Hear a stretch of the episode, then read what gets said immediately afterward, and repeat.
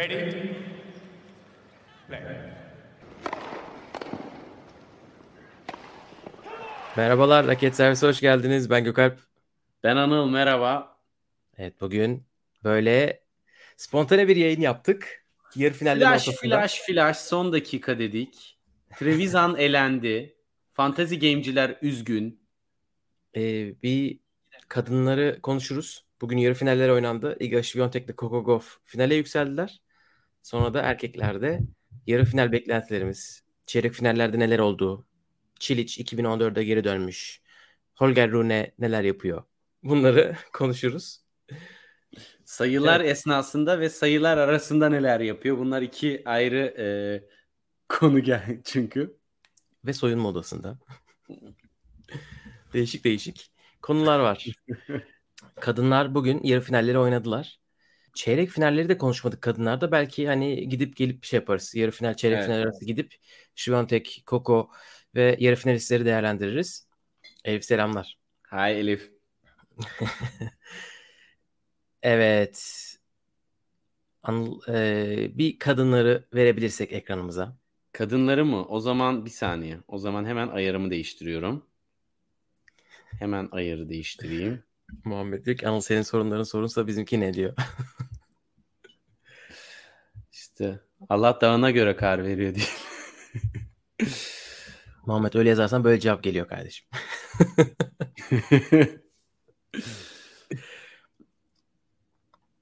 Verdik mi kadınları? Evet. İşte bu. Evet ekranda şu anda kadınlar kurası İlk Son defa ben sekiz. paylaşıyorum. Teknik konularda şu an çok heyecanlıyım becerebiliyor muyum diye. çok iyi gidiyorsun şu anda. Müthiş. Zoom çok iyi. Yazıları okuyabiliyoruz. Iga Świątek beklendiği üzere finale yükseldi. Çeyrek final, yarı final toplamda kaç? 8 oyun kaybetti. Jessica Pegula'ya ardından bugün Daria Kasatkina'yı böyle bir silindir gibi eleyerek finale yükseldi. Bir o tarafı konuşurum istersen. Sonra da Gauff tarafına geçelim. Świątek nasıl? Kasatkina maçı nasıldı? Pegula'yı izleyebildiysen onu nasıl buldun?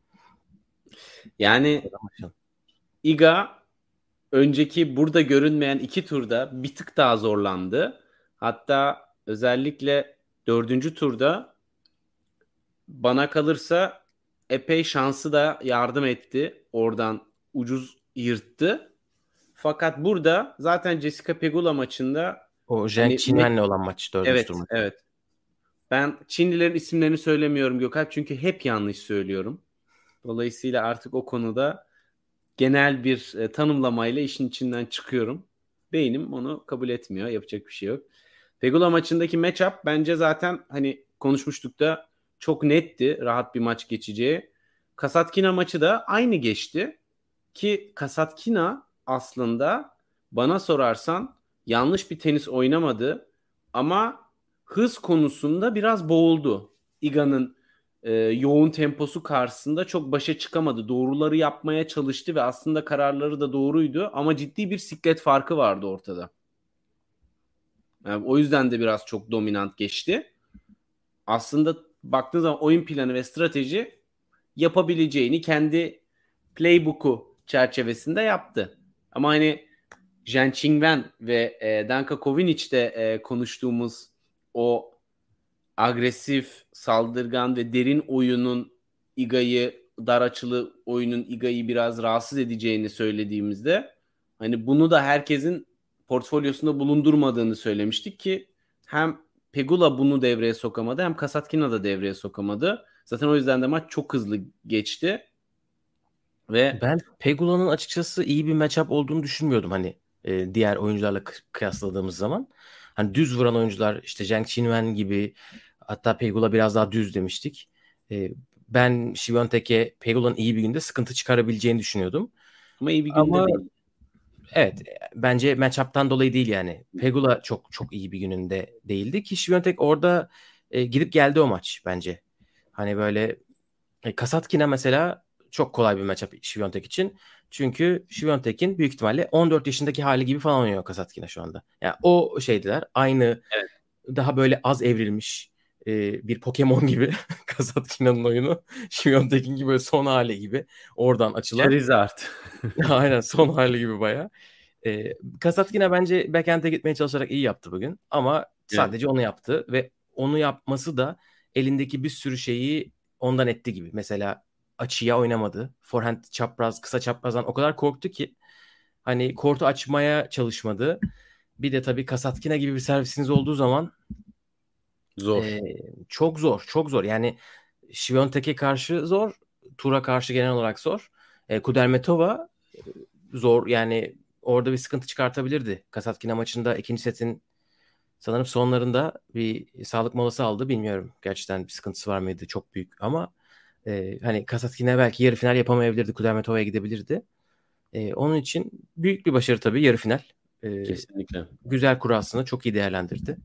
Kudermetova daha çok rahatsız ederdi Iga'yı diyeceğim ama Iga'yı da hani rahatsız edebilmek için her şeyin yolunda gitmesi gerekiyor bu ara. Dolayısıyla evet.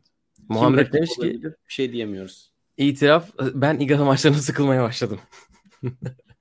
Çok basit alıyor sayılarını ve hani game içi çekişme de maçların çoğunda olmuyor. Ben de o yüzden katılıyorum. Yani bir Pliskova maçındaki o tek düzelik değil ama çok tek taraflı maç ve tek taraflı maçlar zaten e, hani bunu Roland Garros'u konuştuğumuzda da hep Şatriye'de özellikle büyüklerin ilk tur maçlarını izlemeye giden insanların aslında sadece onları görmeye gittiğini ve çok da keyifli maçlar olmadığını çünkü çok tek taraflı olduğunu söylüyorduk. İGA'da da durum aynı ve turnuvanın bütününde aynı. Dolayısıyla çok tek taraflı maçların da tenis seyir zevkine aslında tabii ki zararı var. Ama Iga'nın kupa koleksiyonuna faydası olduğu için onun pek bu durumda sıkıntı çektiğini düşünmüyorum. E, ben bunun şöyle bir dur açıklaması da olabileceğini düşünüyorum. Bence Şviyontek eskiden daha göze hitap eden, daha değişik vuruşlar denediği bir oyunla oynuyordu. Bu sene itibarıyla çok e, böyle son güç, son spin oynuyor gibi hissediyorum. İki taraftan da yani. Ne karşıya geliyor, ileri geliyor, ne dropla çekiyor. Yani çok iki sene önce Roland Garros kazandığıyla şu anki arasında evet. çok fark var bence. O da katkısı var. Tabii bu kadar yüksek güç ve spin üretmesi çünkü hem spin bu sefer yüksek üretmiş son iki gündür, son iki turdur. Hızı zaten Nadal'dan yüksek diyorduk ortalama hızı. O zaten kendi başına bir akıl almaz bir şey. Tabii Nadal çok yüksek spinle oynuyor Şiviyontek'e göre. Onun için Şiviyontek hızlı yetişebiliyor ama Şiviyontek spini de artırmış. Şimdi bugün gerçekten başka bir klasta oynuyor gibiler. İşte Kasatkine karşısında görüyorsunuz bir yere gidiyor top. Pat bitiyor orada forehand. Zaten bugün çat çat çat bir ara açıldı ve durduramadı Kasatkin onu. Ee, evet yani Kokogov bir şey yapabilir mi buna karşı? İstiyorsan yavaştan Kokogov tarafına geçelim. Onun maçlarını konuşalım. Evet, matchup'ı konuşmadan önce bir Kokogov tarafını konuşmak lazım. Ee, ilk sette gerçekten servis performansı çok iyi değildi. Ve esasında Trevisa'nın da servis performansının iyi olmamasından kaynaklı seti koparmayı başardı.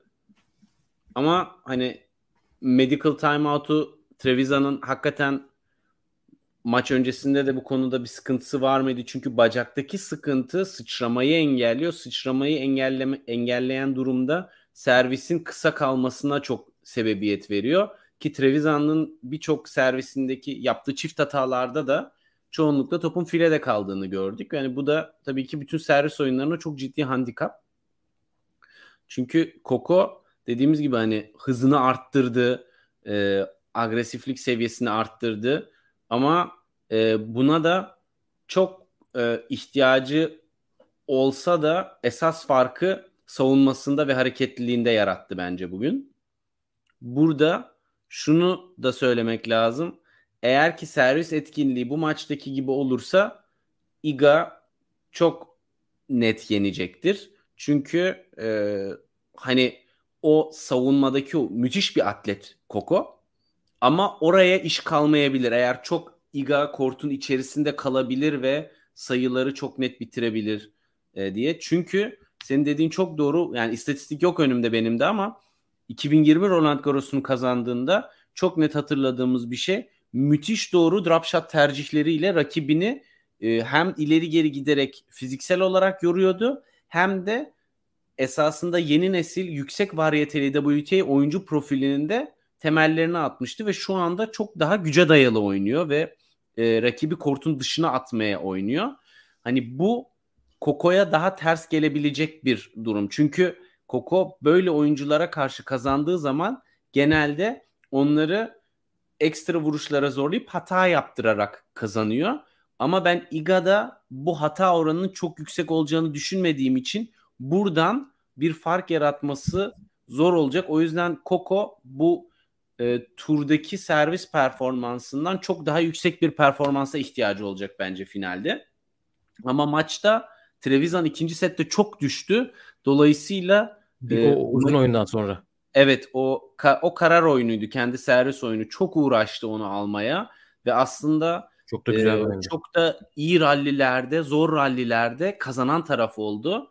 Ama üstüne çok düz rallide basit hatalar gelince, toplar uzun kalınca vesaire bir anda gitti o uzun oyun.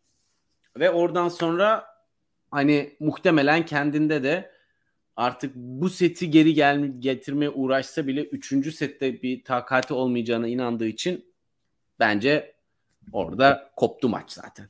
Evet. Dediğin gibi. Seda demiş ki Trevisan kazansın isterdim hikayesinden dolayı. Esra da demiş ki Trevisan hikayesini ben bilmiyorum. 2020'de Trevisan burada çeyrek final yaptığında ilk tabii ismini duyduk hep beraber. Önceden bilmeyenler olarak ve orada çok konuşulmuştu. 15 yaşındayken işte ailede bir tane daha tenisçi var. Hatta abisi junior bir numara. E, bayağı zorla tenise gidiyor. Hani onun etraf onun yanından gidiyor.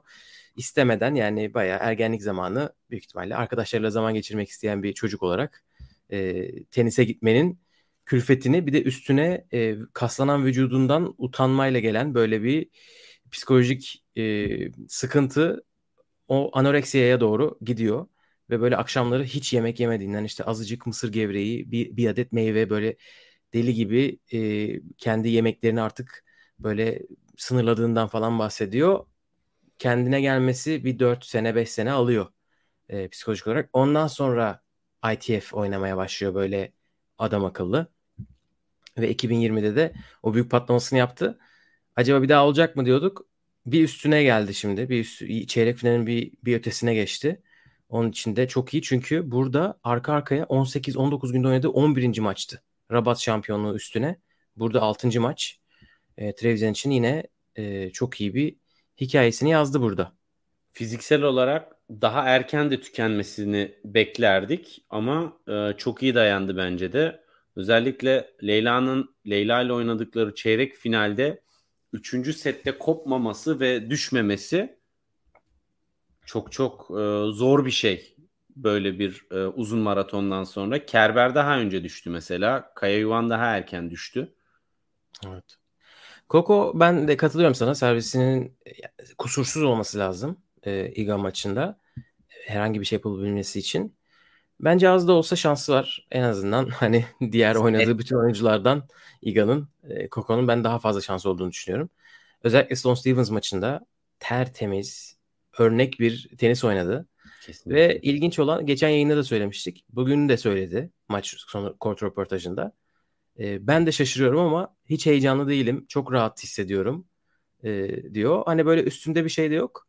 Bugün Ben Rosenberg yazmış. E, gerçekten de bir Kokogov hype'ı yapılmadı bu turnuvada. 18 Neden yaşında. Şiviyontek'in rekorundan olabilir. E, Raducano'dan sonra Koko biraz eskimiş de kalmış olabilir akıllarda. Böyle Koko çok yazılıp çizilmedi. Onun da şeyiyle herhalde onun avantajından da faydalanmış olacak. Ee, ormanda yürüyormuş. Keyif yerindeymiş yani. Her, her sabah yürüyüşüm yapıyorum diyor. Ee, biraz böyle hani o modda devam ederse final maçında bence kendini göstermek isteyecektir. Çünkü öyle yani kazanmayı seven bir yapısı olduğu belli.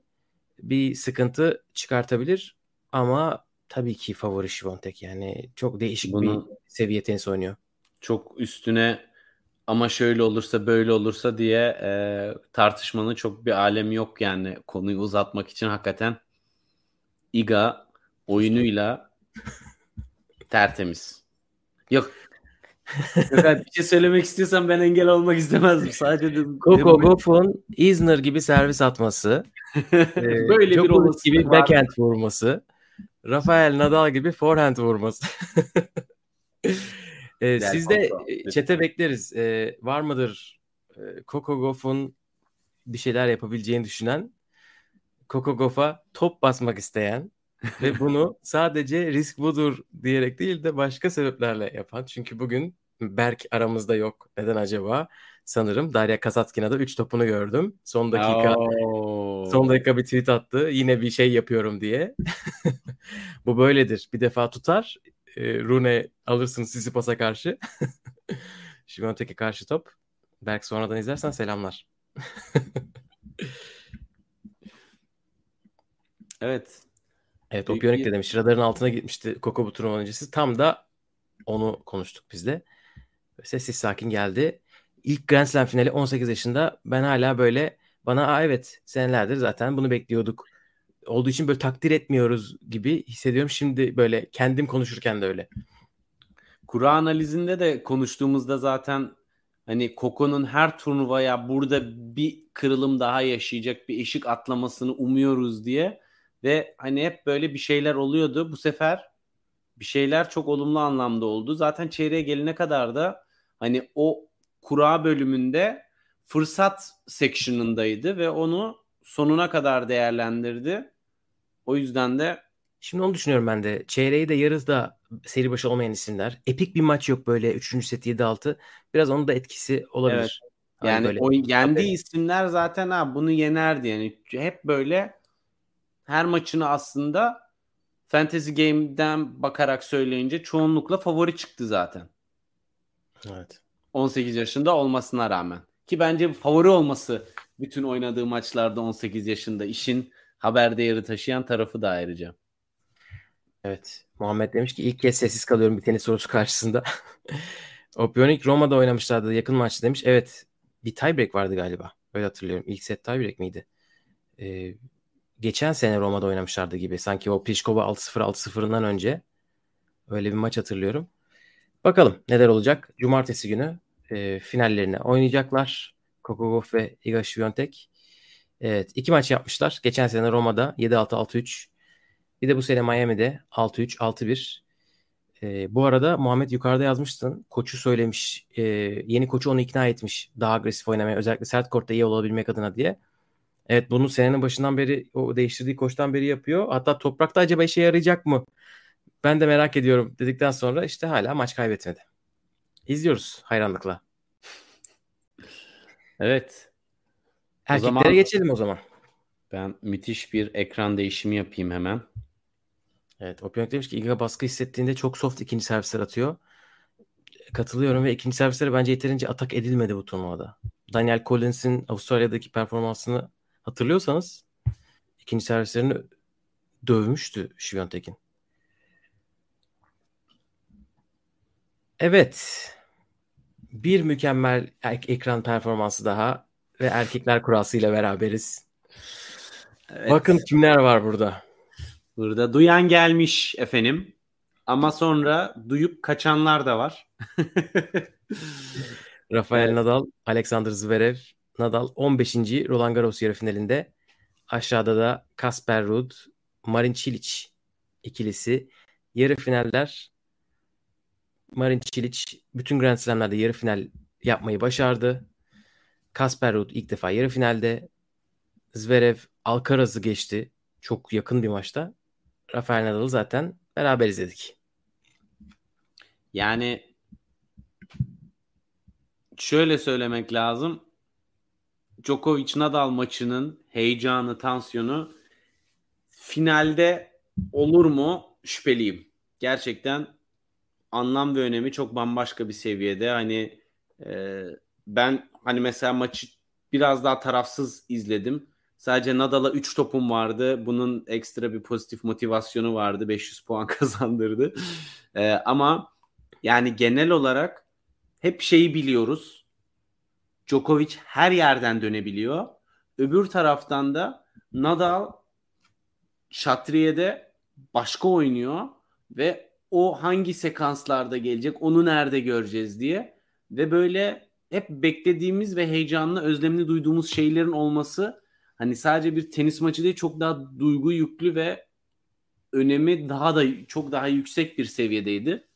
Zaten yoksa gece iki buçukta niye hala 40-50 kişi yayındaydı değil mi? Ben de ne saçmalıyorum burada. Ama ben hani gerçekten maçta şu var. Evet Djokovic servislerinde daha iyi olmalıydı maçı kazanmak istiyorduysa. Bu çok önemli bir faktördü. Rail basit hata sayısı yüksekti. Bu da önemli bir faktördü. Ama Djokovic çok kötüydü. Nadal ondan kazandı da bence Djokovic'in oyununa haksızlık olur. Çünkü bu oynatmak ve oynatmamak arasında bir şey. Özellikle ilk sette Nadal'ın yüksek spini herkes olduğu gibi Djokovic de boğdu. Ama e, hava soğudukça, spinlerin yükselişi azaldıkça Djokovic biraz daha kendi istediği alanı buldu. Maçın sonuna doğru özellikle son sette biraz böyle karar alma konusunda hiç beklemediğim şekilde değişik hatalı vuruş kararları ve yönlendirmesi kararları vardı. Beni o şaşırttı. Özellikle zaten tiebreak'teki drop shotlar filan filede kalanlar hani bu asla esasında Djokovic'ten görmeyeceğimiz şeylerdi. Ama maçın genelinde Djokovic kötüydü demek bence biraz haksızlık olur. Evet bilmiyorum öyle bir şey deniyorsa zaten e, yani Djokovic müthiş oynadı ikinci sette 3-0'dan double break'ten geri döndü. Yani e, şaşırdığımız şeyler var tabii. E, üçüncü sette mesela o ikinci set e, momentumun üstüne nasıl öyle dağınık başladı. E, bazı noktalarda Nadal'ın yaptığı şeyler tabii ki. Çünkü birbirlerinden bağımsız oynamıyorlar. Ama ilk set mesela %45 ile ilk servis atmıştı. Öyle hatırlıyorum. Evet. %50 50 civarıydı. E, maçta yayında olduğumuz için e, unuttuğum, fark etmediğim ya da bir dakika böyle bir şey olmuş dediğim şeyler var tabii ki. Bir tanesi Nadal'ın havlusu çalınmış. Bugün Instagram'da gördüm. Nadal havlusunu almaya geliyor kenarı. Tam da olduğu havlu kutusunun olduğu yerde birisi telefonla video çekiyor. E, Where's my towel diyor. Ondan sonra da sayı oynamaya geri dönüyor kurulanamadan. e, bir tanesi bu. Bir tanesi... Ha, neredeydik de kaçırdık. Evet, ben de bilmiyorum. E, Muhammed bunun üstüne mi İrem diye yazdı. Bilmiyorum ama dördüncü sette set puanı olduğunu unutmuşum. Yayın olduktan sonra. Yani Djokovic 5-3 40-30'da bayağı set puanı kullanıyor. Bir tanesini hatırlıyorum gibi ama iki tane vardı galiba. Bunun, yani Djokovic bunları görüp nasıl o en son şeyi yapamadı. Ama hatırladığım kadarıyla Nadal yaptırmadı gibi o set puanlarında. Tam şu anda emin değilim ama yani bunlar bu, böyle şaşırıyorum bunların olmuş olduğuna. İlk seti mesela ilk sette hepimizin ne kadar şaşırdığını beraber şaşırdığımızı hatırlıyorum. Bir de uzun oyunlar. İkinci setteki 36 e, dakikalık falan süren iki oyun. Bitmedi. Zaten set 88 dakika sürmüştü yanlış hatırlamıyorsam. Ee, bir set bir buçuk saat ayıptır. Millet 20 evet. dakikada maç bitiriyor. Yani Evet yani bütün bunlardan sonra bence de, de katılıyorum. Ee, final tabii ki bunun kadar heyecanlı olmayacak. Geçen sene de bence Djokovic Tsitsipas yarı final kadar heyecanlı değildi. Ee, Nadal yani bir dakika iyi gözüküyor, iyi gözüküyor, iyi gözüküyor dedik. Gerçekten iyiydi. Yani onun için doktorunu yanına almış Paris'te. Roma'da yokmuş. Ee, o doktora bence bir ceza. Roma'ya gitmediği için. Hepimiz yani, karıştırdı. Bilmek istemiyorum, tahmin etmek istemiyorum. Bu seviyelerde bu kadar çok kronik sakatlığı olan bir ismin acaba kaç tane kortizon iğnesi yiyor, kaç tane ibuprofen alıyor ki e, bu sakatlıklarına rağmen rahat hareket etsin, rahat oynasın diye. Çünkü yani biz en son Murray'de görmüştük bunu. Hani böyle merdiven çıkmakta zorlanıyordu. Sonra kortta maç yapıyordu. Hani merdiven çıkamıyorsun maça çıkıyorsun. Bu nasıl iş diye. Hani e, şeyde de Nadal'da da gerçekten bunun nereye kadar ve uzun vadede etkileri ne olacağını göreceğiz ama kendisi de çok fazla pesimist yorumlar yapıyor. Belki son Roland Garros'um olacak, belki son maçım olacak. Hani Gilles Simon gibi takılıyor. Hani Evet hiç bu kadar detay, detay değil pardon net bir şekilde Bartoli seni biz çok daha fazla sefer görmek istiyoruz. Seni burada çok seviyoruz deyince okey falan dedi. Ve bye. Okey dedi. Hadi görüşürüz geç oldu dedi gitti. Ee, ilginç bir andı. Evet. Ee, o bir de ondan önce de söylemişti zaten. Bakalım hayırlısı. Hayırlara vesile olsun Nadal'ın bu lafları. Ee, yani. Zverev'le yarı finalde karşılaşacaklar. Zverev Alcaraz'a karşı bence hayatının en iyi iki setini oynamış olabilir ilk iki set. Böyle bir şey görmedim ben.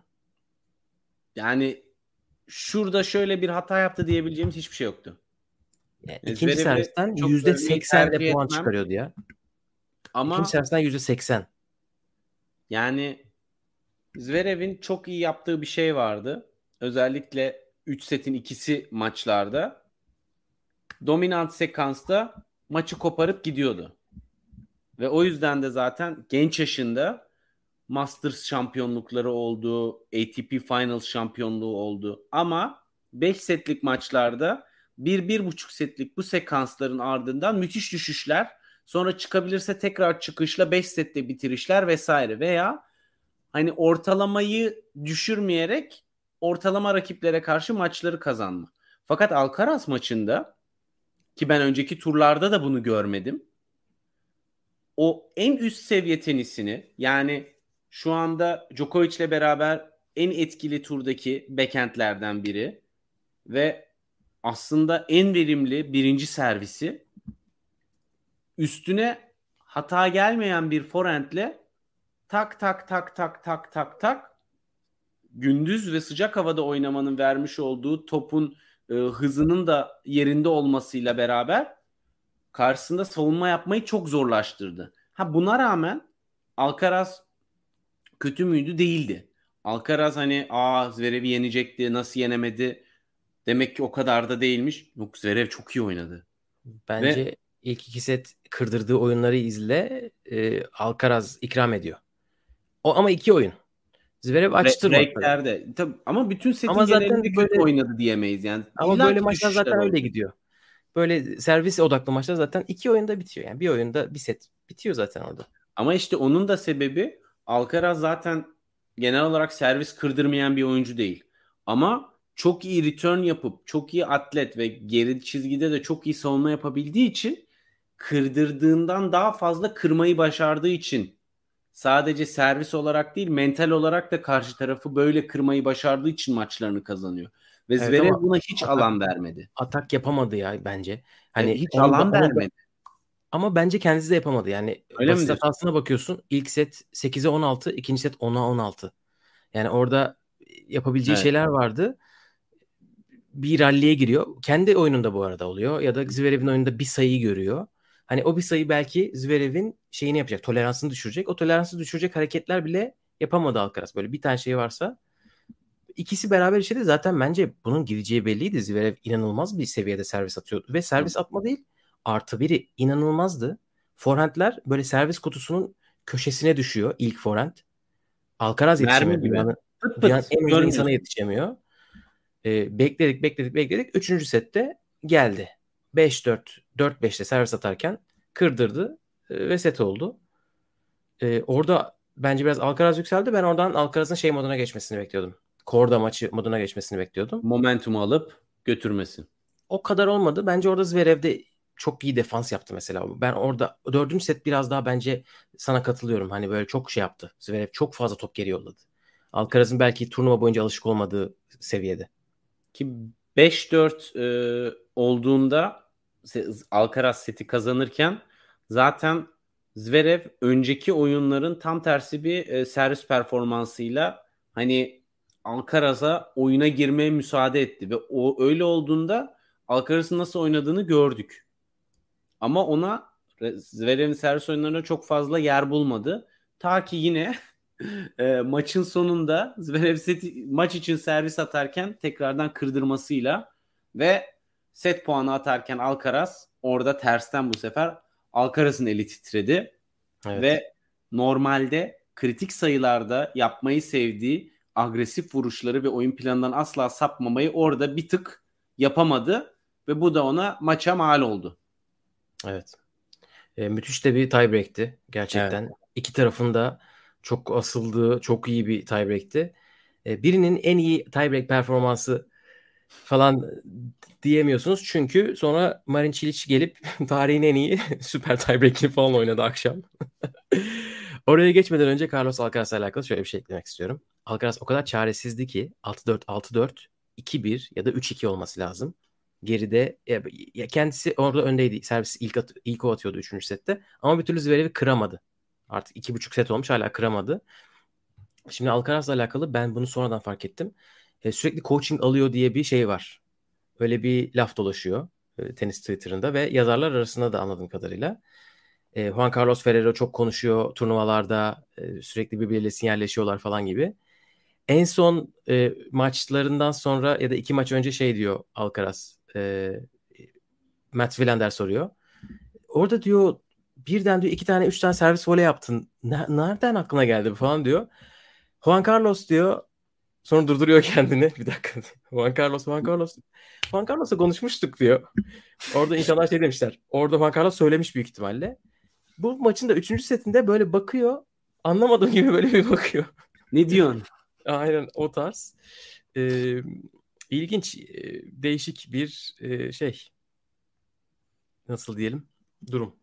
Yani coaching'e de bu arada doping muamelesi yapmamak lazım. hani zaten hali hazırda coaching olmalı mı olmamalısı konusunda olmalı diyenlerin sayısı her geçen gün artıyor. Ben de onların arasındayım. Ama evet, sen şimdi lütfen hakkını verelim. Herkes hayır derken sen o zaman da evet diyordun hatırlıyorum. Coaching konuştuğumuz zaman. Ee, ben arada kaldım. Ee... Yolun yarısında mı evet dedin de trene geç mi bindim diyorsun? Yok ben hep ben hala hayır diyesim var ama şimdi biraz kendimiz yerinde turnuva izlediğimiz için ITF falan evet diyesim geliyor. Neyse o konulara girmeyelim bak sonra. Konulara girecek bir şey yok canım. Demesinler. Şöyle coaching böyle şey yapılıyor falan. Ne bileyim. E, zaten bir turnuvaya gittiğiniz zaman kendiniz görüyorsunuz. Burada bizlik bir şey yok. E, koçuyla, takımıyla çok fazla konuşan bir diğer taraf Holger Rune'ye geçmek ister miyiz? Kasper Ruud Holger Rune maçı değişik bir maç oldu. Gece seansına koymuşlardı. Ben gece seansında olduğundan, olduğundan dolayı böyle gece spin top sekmiyor Allah. 3 gündür 4 gündür böyle konuştuğumuz için dedim Ruud için çok kötü haber. 6-1 evet. ilk seti aldı. Tertemiz. Ama sonra ortaya çıktı ki bunda Rune'nin maç heyecanının ve oyununu hiçbir şekilde oynayamamasının da etkisi varmış. Çünkü Rune ikinci sette çok daha rahat hareket etmeye başladı. Bence en önemli fark oydu. Ee, ilk sette çok tutuktu. Yani Djokovic'te de konuştuğumuz bacaklar açık değil, yapıyor vuruşu ama sonra nereye gideceğim, bir sonraki vuruşu ne yapmak istiyorum, oyun planı, kurgusu, kendi oyun planını sahaya aktarmaya çalışma bunların hiçbiri yoktu. Sadece topu geri olabildiğince geri yollayıp böyle biraz da bazı yerlerde sertlik yapmaya çalıştı. Fakat e, sonrasında bence özellikle kortu açılarını genişletmek tam diyemeyeceğim ama en azından topun yönünü çok sık değiştirerek Ruud'un vuruşlarına gücünü tam olarak aktarabilmesinin önüne geçip kortun içerisine daha fazla e, girmeyi başardı. Bence o ikinci sette kritik bir dönüşüm oldu. Ee, ben üçüncü ve dördüncü setleri izledim. Onun için senin diyeceklerine ekleyeceğim bir şey yok. Hatta ben bu maçı izlemek istemiyordum. Çünkü artık akşam seansı çok yordu. Hadi dedim bu akşam izlemeyeyim bu maçı yatayım. Yarın sabah erken bir iş var. Ee, üçüncü setin böyle ortalarında bir tweet gördüm. İşte birisi bağırıyormuş. Holger Rune yüzünü gösteriyor falan dediler. Dedim ben bunu kaçıramam. Bir oyun bakayım. Maçın sonuna kadar izledim ne yazık ki. ee, yine uyuyamadık. Ee, ama benim gördüğüm 3. sette 4. sette yani Kasper Ruud nasıl hızlı bir oyuncu. Ee, hani bilmiyorum o kadar konuşuyor muyduk biz Kasper Ruud'un hızını ama yatay Yok. eksende uçuyor adam ya. Yani backhand'ine giden bütün topları forehand'ine aldı bir ara. Eğer böyle tam köşeye işte, gitmiyorsa. Forehand'i çok konuşuyoruz. O forehand çok ön planda. Evet, Ve o forehand için geliştirdiği hız acayip. Ama işte e, yani bu turda bu onu çözdü. Belki Çiliç artık yorgun da olabilir. Finale kadar çıkabilir Kasper Ruud ki olursa çok ilginç olur. Ee, yani Ruud finalde Zverev ya da Nadal kimle oynarsa oynasın. Ama Ruud'un hala oyununda şu var. B planı C planı uygulamak için belli silahları hala yok. Yani çok güçlü ya biraz Ruud'la Rublyov'un kupa sayısı, başarı noktası, toplayacağı puanlar ve sıralamalardan bağımsız elit oyuncular arasında o ekstra seviye çıkmasının önünde bir iki tane daha silahının eksik olduğunu düşünüyorum. Çünkü onlar üst düzey oyuncular zayıf noktanın üzerine yüklenerek zor görünen maçları hızlıca çözebiliyorlar. Bu biraz eksik gibi. Nasıl Zverev'de vole verimliliğinin sıkıntı olduğunu ve servisi biraz düştüğünde e, çözüm üretmekte zorlandığını o yüzden söylüyoruz. Çünkü servis voleyi yapmak için rahat bir pozisyondaysa, zor bir pozisyondaysa genelde hata yapıyor. He, Alcaraz maçında çok daha az yaptı orası ayrı. Ama Ruud'da da biraz böyle bir eksikliği genel olarak ben e, gözlemliyorum. Evet, e, evet yani mantıklı geliyor bana da söylediklerin. E, özellikle çok geriden karşılıyor e, returnleri. Hadi forehand can yakıyor ama backhand mesela biraz daha az spinli, yüksek vuruyor. Tam böyle volelik. Holger Rune çok akıllıca bir şey yaptı bence. Güzel taktikle gelmiş. Çok yani bayağıdır görmediğim kadar diğer maçlarda servis voley yaptı. Evet. Yani servis voley çok iyi işler. Federer bunu çok yapıyordu Fransa'da. Çünkü arkadan vuruyor. Nadal değilse karşıdaki onun spini o kadar voleyi acıtmıyor ve ya da o kadar iddialı köşeleri de vurmaya çalışmıyor. Kere ee, zaman var öne gitmek için geriden geldiği aynen, için. Yani zaman var. varış süresi uzun e, sen voleyde senin kapsayabileceğin bir alana vuruyorlar return'ü genelde. Çünkü Nadal sadece o %5'lik e, kulvarlardan ya da Djokovic oralardan geçmeye çalışıyor. Maxim Kresi'ye karşı Nadal onu direkt e, portfolyodan ha, çıkarmıştı ama kaç kişi yapıyor onu? Aynen gibi. öyle. Ee, onun için e, Çiliç bakalım onu yapacak mı Kasper Ruud'a karşı? Bence de bir, bir şeylerin özellikle backhand tarafı mesela çok şey e, böyle sıkıntıya açık Kasper Ruud'un. Orada Çilç oraya vurduğu zaman forehand ile çünkü Çilç'e de yavaştan geçebiliriz. Holger Rune ile Kasper Ruud'la alakalı eklemek istediğim bir şey yoksa. Geçelim. Evet ya Çiliç o zaman geçti hemen geçtim. Çiliç inanılmaz. Yavaştan hızlıca. Cümlenin virgüllerin arasında senden şeyi aldım. Çiliç inanılmaz forehand vuruyor. Kaç maçtır. Ne oluyor ya Çiliç'e? Ve o forehand'i vurmak için nasıl hareket ediyor? Hani ruhta nasıl eğiliyor yere? Tekrardan oraya bağlayayım dedim. Nasıl öyle o, hareket ediyor? O alçak topları falan nasıl eğiliyor? E, inanılmaz ya. Ya approach shotlar falan mu- muazzam. E, nereden çıktı? Yani bu toprak sezonunda kimlere yenildiğine baktım. Allah için böyle çok kötü isimlere de yenilmemiş hiç ama hiç geleceğini görmedik. Böyle bir şey olacağını. Ya buraya kadar geleceğini ben görmedim. Ya top 10 oyuncularına karşı şans vermiyordum. Hani çok kaydımız olduğu için aralarda Çiliç'in turnuvalarının denk geldiği de çok bölüm kaydettik ve oralarda hani Çiliç'in aslında iyi bir form tuttuğunu ama oyununun variyet eden uzaklığının ona üst düzey maçlarda handikap olarak geleceğinden de bahsediyorduk. Ben böyle bir şey bekliyordum. Ama ters taraftan Çiliç yaptıklarını çok iyi yaptı ve üstüne Rublyov'un her zaman konuştuğumuz sıkıntısı e, çok fazla iyi servis ve iyi forente dayalı oyununun arkasındaki B planı aslında B planından ziyade bir F planı, G planı olduğu için hani o Rublyov'u bu maçta Çiliç'e karşı koparamamaya sebebiyet verdi. Yoksa aslında iyi reaksiyon gösterdi. Dördüncü sette iyi bir sekansta e, iyi performans vardı. Ama işte düştüğü anda tekrardan bir anda olay çıkıyor. Çünkü kötü oynayarak kazanamıyor. Rublyov'un en büyük sıkıntısı bu. Büyük oyuncular kötü oynadığı günde de bir şekilde çözüm üretip kazanıyor. Rublyov'un evet. öyle bir şeyi yok. Portfolyosu yok. Evet. E, burada Seda da yazmış. 33 ace atmış Çiliç diye. E, önceki maçında bu arada Medvedev'e karşı 5 ace atmış. Çünkü Medvedev büyük ihtimalle Atapot kollarıyla, vantuzlarla her şey dokunmuştur. Ee, geri return vuramasa bile onlar ace sayılmamıştır. Öyle tahmin ediyorum. Bir de geceydi belki ondan biraz toplar ağırlaşmış da olabilir ama e, çok iyi servis atıyor. E, backhand de iyi, şey de iyi. Evet Rublev'in tabii eksiklerini daha fazla açığa çıkarıyor. Çünkü e, yani iki taraftan birden saldıramadı. Muhammed demiş ki e, maçtaki en iyi vuruş neydi sizce? Cevaplar mısınız lütfen raket servis. Bunca yıldır tenis izliyorum. Böyle bir reaksiyon görmedim. Artık Rublev her izlediğimde o aklıma gelecek. O an ben hatırlamıyorum o anı. Hangi Bize anda bir link at da ben de izlemediğim sekanslarda olabilir.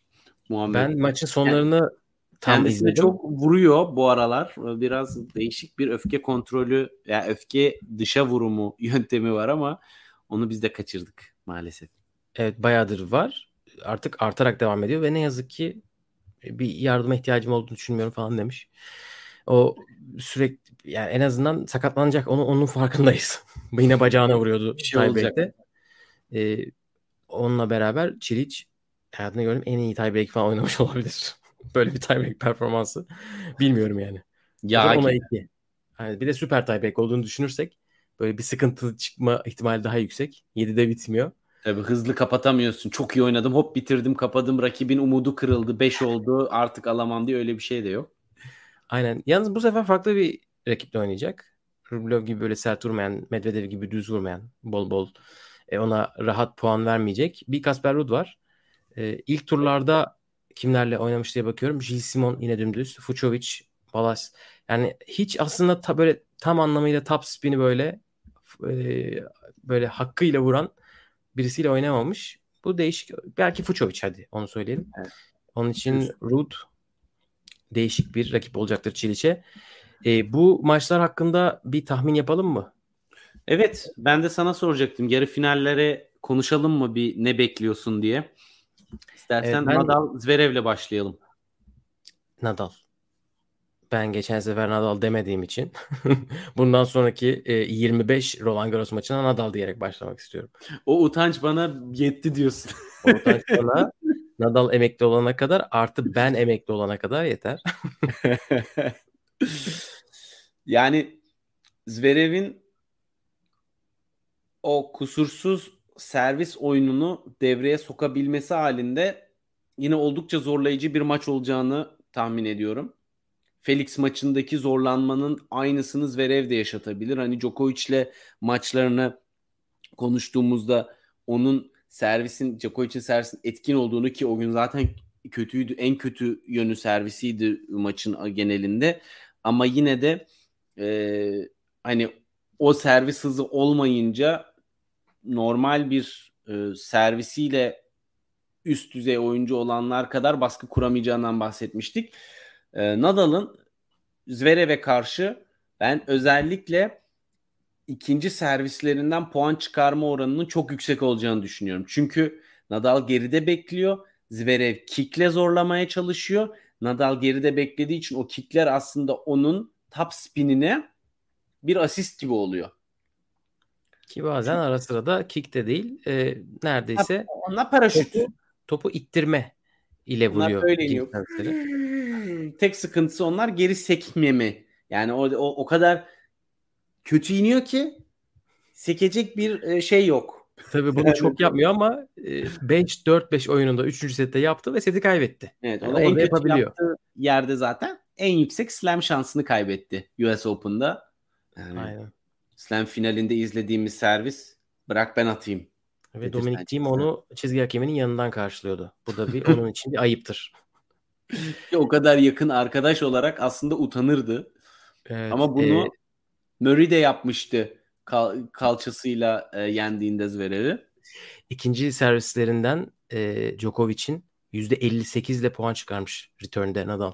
Çünkü e, Djokovic'in de servis özgüveni müthiş azalmıştı. Özellikle e, zaten o kadar rahat kırdığı sekanslarda Djokovic'in birinci servisi ya atamıyorum bugün servis bari içeri düşsün şeklinde çok garanti servislerdi.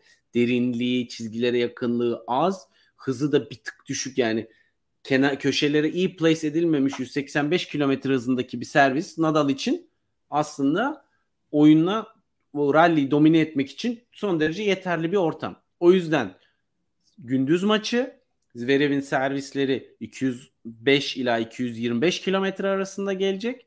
Birinci servisler tutarsa tutacak. Zverev burada ikinci servisi de birinci servis gibi atma stratejisine gider mi? Hani çok çift hata ama evet. o zaman e, iş Onu ama böyle bir, bir oyun yapıyor Zverev. Onu böyle Medvedev psikopatı gibi böyle bir set yapmıyor. Evet, Yapınca o yüzden belki çok yapmaz. Burada Nadal'ın bence ana planı Zverev'in kendi oyununda da zaten kendi servis oyununda daha çok artı birlere gitmek isteyecektir Nadal. Çünkü Zverev'in de Djokovic kadar iyi returnleri yok. Zaten kimin var Djokovic kadar iyi returnleri. Dolayısıyla onları özellikle birinci ve ikinci setlerde hareketliği daha yüksekken çok iyi karşıladığı için Zverev maçındaki gelecek returnlerde çok daha atak olacağını ve kısa ralliler izletmek isteyeceğini düşünüyorum. Ki zaten bu turnuva genelinde de kısa rallileri arttırdı. Ama aynı zamanda da Zverev'in rallilere girebildiği, o Zverev'in serisinde rallilere girebildiğinde çok fazla fileye çekmeye çalışacağını düşünüyorum Zverev'in boyuna rağmen. Çünkü voleyde çok yanlış kararlar alıyor Zverev. Böyle bir düşünceyle genel olarak eğer Zverev'in servisi kusursuz çalışırsa bir şansı olabilir diyorum ama Nadal, Şatriye'de bir başka diyorum. Her turda dediğim gibi. Ee, ve o yüzden ben de Nadal finale çıkar diye tahmin ediyorum. Kasper Ruud, Marin Cilic burada ben geçen sefer e, gönlüm Ruud, aklım Rune ama en son karar Ruud demiştim. Aynı tarife gönlüm Ruud, aklım Cilic, en son karar Ruud diyorum ben burada. Ben de Ruud olacağını düşünüyorum. Çünkü Ruud'un seviyesi Efendim? Ben ben işte benim aklım Çiliç diyor. Düşünme değil de. Onu söyleyeyim. Yok ben Rud'un olacağını düşünüyorum. Çünkü ne olursa olsun Rud'un e, Çiliç'e güçlü oyununu geniş zamanda sergiletmeyeceğini tahmin ediyorum. Ve o çalınan birkaç milisaniye hata sayısını çok arttıracaktır. Dolayısıyla bu maç çekişmeli olacaktır. Kolay bir maç değil ama İbre Rut'tan yana diyorum. Ve evet, Çiliç de bayağı Nadal, istiyor bu arada. Vücut akademi... dili falan acayip yani sürekli o Çiliç'in bağırışları vardı ya böyle tak tak tak falan diye bağırıyor. acayip gazda. E, çıkarsa e, dün bir tweet atmıştım. 4 Slam'da yarı final gören listesine girdi diye. Sadece Big Four var onun yanında. Final gören. Dördünde birden yarı final görmüş olacak Çiliç ya. Avustralya, Wimbledon, Amerika'yı zaten kazandı. Yani. Bir de burada en başarısız olduğu yerde finale çıkarsa helal olsun. O zaman İrem de şimdi yazıyor. Gerçekten Rafael Nadal Akademi finali tahmininde bulunmuş oluyoruz buradan. Evet. İşte Muratoğlu Akademi'de anca dördüncü turda karşılaşıyor. Belki onlar da ileride karşılaşırlar. Ee, siz neler tahmin etmişsiniz? Bakalım. İrem Nadal Ruud demiş. Seda demiş ki Djokovic'in yuhalanması üzdü. Ee, Muhammed de çoğu maçta yuhalandı Djokovic nedensiz ayıp ettiler. İrem demiş ki Onole'nin yuhalanma olayını çözebilen var mı? Hangisi acaba?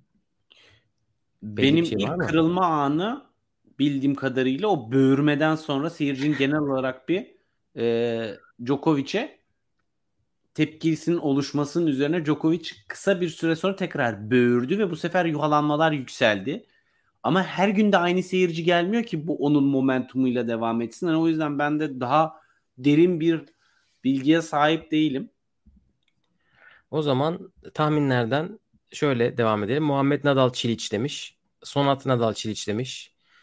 Ee, Seda da Nadal Çiliç demiş. Nadal Çiliç'ten devam ediyor bayağı tahminler. E sonra da İp Muhammed çıkarmış. tezahüratlarla devam etmiş. Buraların en büyüğü o bir başka Rafa Iga, Rafa Iga çok yaşa diye. O Buradan Bugs Bunny tweet olarak da görmek istiyoruz. Çok tarzın değil böyle bir tweet atmak biliyoruz ama. Sonat bir de üstüne Zverev servis bile kıramaz sürpriz tahmin demiş. Ee, Opionik'te kadınlar final tahminimizi sormuş. Biz orada Iga'yı o kadar şey dedik ki herhalde ondan dolayı ekstra bir tahmin yapmadık. Ama o set tahminde yapmış. 3-6-6, 3-6-4 Iga demiş. Valla O kadar derin bir tahmin yapacak. e, 6-3-6-1 diyorum. Hemen yaptım. o zaman ikimiz adına sen yapmış ol benim Ama bu çünkü topa girmez. Koko, Koko'yu e, beğeniyorum. Yenebileceğini düşünmüyorum ama maçtan kopacağını da tahmin etmiyorum. Yani sonuna kadar mücadele edecektir. Gönlüm Goff, aklım Iga demiş. Ben de aynı durumdayım. Sana. Sen de bu kaçamak cevabı artık aramıza soktun Gökalp yani. Ama sonunda en son bir şey yapıyorum ya. En son bunu söyleyip en son bir tane söylüyorum. Kaçamak değil lütfen. Lütfen biz zan altında bırakılmayalım. Yok toplarımız fazla. Yok tahminlerimiz şey. Evet. İrem hep böğürüyor ama yeni bir şey değil ki. Zeynep, Nadal, Çiliç, Rabia, Nadal, Ruud. Rabia kadınlarda da kupayı Koko'ya vermiş bile. Rabia'dan korkulur. Bir Rabia bir Ceyda. Ceyda form eksikliği seziyorum. Dünden sonra bakalım finalde toparlayacak mısın? O Rune'yi kesin diyordu. Ee, evet efendim. Burada sanırım bitiriyoruz. Her şeyi konuştuk konuşacak. Kaldı geriye yarı finaller. iki tane de final.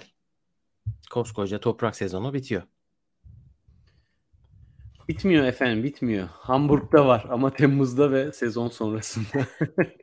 Toprak sezonu bitsi için Temmuz ayında Wimbledon'dan sonra. Biz doyamadık diyorsanız Aynen. Var mıdır eklemek istediğim şey? yok benden e, bu kadar. Sadece O zaman Fantasy Game'i çok- açmaya çalışıyorum. Ha tamam. Onu da hemen buraya e, ekleyelim. Bir saniye nerede ligimiz? Rankingler efendim. Evet. Oo, Mişa'nın turnuva tahminleriyle dalga geçenler parmak kaldırsın demiş Barış. Zverev devam ediyor. Ben Gerçekten. kaldırıyorum. Ama bu şey kaldırışı değil. Kaldırış. 40-15 e, 8-7-40-15 kaldırışı değil. Aynen. Mişa hala işten alınmalı olarak düşünüyorum. Evet. Fantasy Game diyoruz o zaman. Evet. Burada öndeyiz. gerçekten e, şimdi rankinglerde neredeyiz? Evet raket servis ligindeyiz. Birinci sırada Kanta var. 9812 puan. Müthiş. Bir tık zoom alabilir miyiz? Bir tık zoom. Bir tık zoom. Hemen bir tık zoom'umuzu yapıyoruz. İki tık olsun mu? İki tık. Çok iyi. Tamam. İkinci sırada Durumuz. Üçüncü sırada Eray Del Pereira. Dördüncü sırada Bendeniz.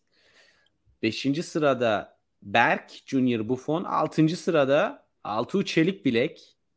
Milano Belediye diye gidiyor. Dokuzda İrem ve on numarada Meksikalı Sergio Moskos. İlk onda sadece Joker Nolly'i okumamazlık edemezsin. Bunu bakalım ben bilerek yaptım mı? evet ya ben chatten tepki bekliyordum Gökay. yani sen düşmemelisin buna. evet 8 numarada Joker Nole. Kendisi de quizlerimizin e, Yılmaz Aynı insan mıdır acaba? galiplerinden. Ben Abdülhamit öyle mi? tahmin ediyorum. Abdülhamit midir kendisi? Bence öyle. Ve bu tura bakalım. Bu tur Karambita 593 puanla ki buradaki tahmini hemen koymak lazım Gökalp paylaştığı için. Maçın bitiş tahmini 1 saat 4 dakika olarak tahmin etti. Ve inanılmaz. Gerçekten saniyesi saniyesine maç bilinir mi? İnanılmaz. Bir de ikinci ligimiz. Anıl Kutlu'ya bakalım neler yapıyor. Heh, Anıl Kutlu raket servis 2'de. Oo Anıl Kutlu düşmüş. Zirvede kim var bakınız. Uhu. Evet. Birinci sıraya çıkmışım burada. Anıl Kutlu değil Anıl Araslı. Anıl Kutlu ikinci sırada. Vamos Rafa 06 muhtemelen 3 top Rafa ile farkını yarattı. Miraç dördüncü sırada ve bakınız kim var burada? Aa, Gozu 6. sırada. Goko Taskes 5. sırada. Guzu 7283 puanla 6. Serge 7. Davulist 8. Petek 9. sırada ve Nadalist 10. sırada. Burada Davulist ve Nadalist acaba aynı kişi mi diye e, düşünmeden edemiyorum Gökalp. Evet. Evet. Son toplar yerleştirildiyse artık finallere hazırlanıyoruz. Final hafta sonu geliyor. Ee, geçen gece yaptığınız yayın için tekrar teşekkürler. Tüm yayına biz teşekkür ederiz. Tekrar tekrar o yayına ekstradan teşekkür edelim. Gecenin bir yarısına kadar bizimle kaldığınız için. Bütün Fransa açık boyunca da zaten en son kapatırken de söylüyoruz ama şimdiden teşekkürlerimizi etmiş olalım. Sağ olun. Kendinize çok iyi bakın. Bir sonraki yayında görüşmek üzere. Hoşçakalın.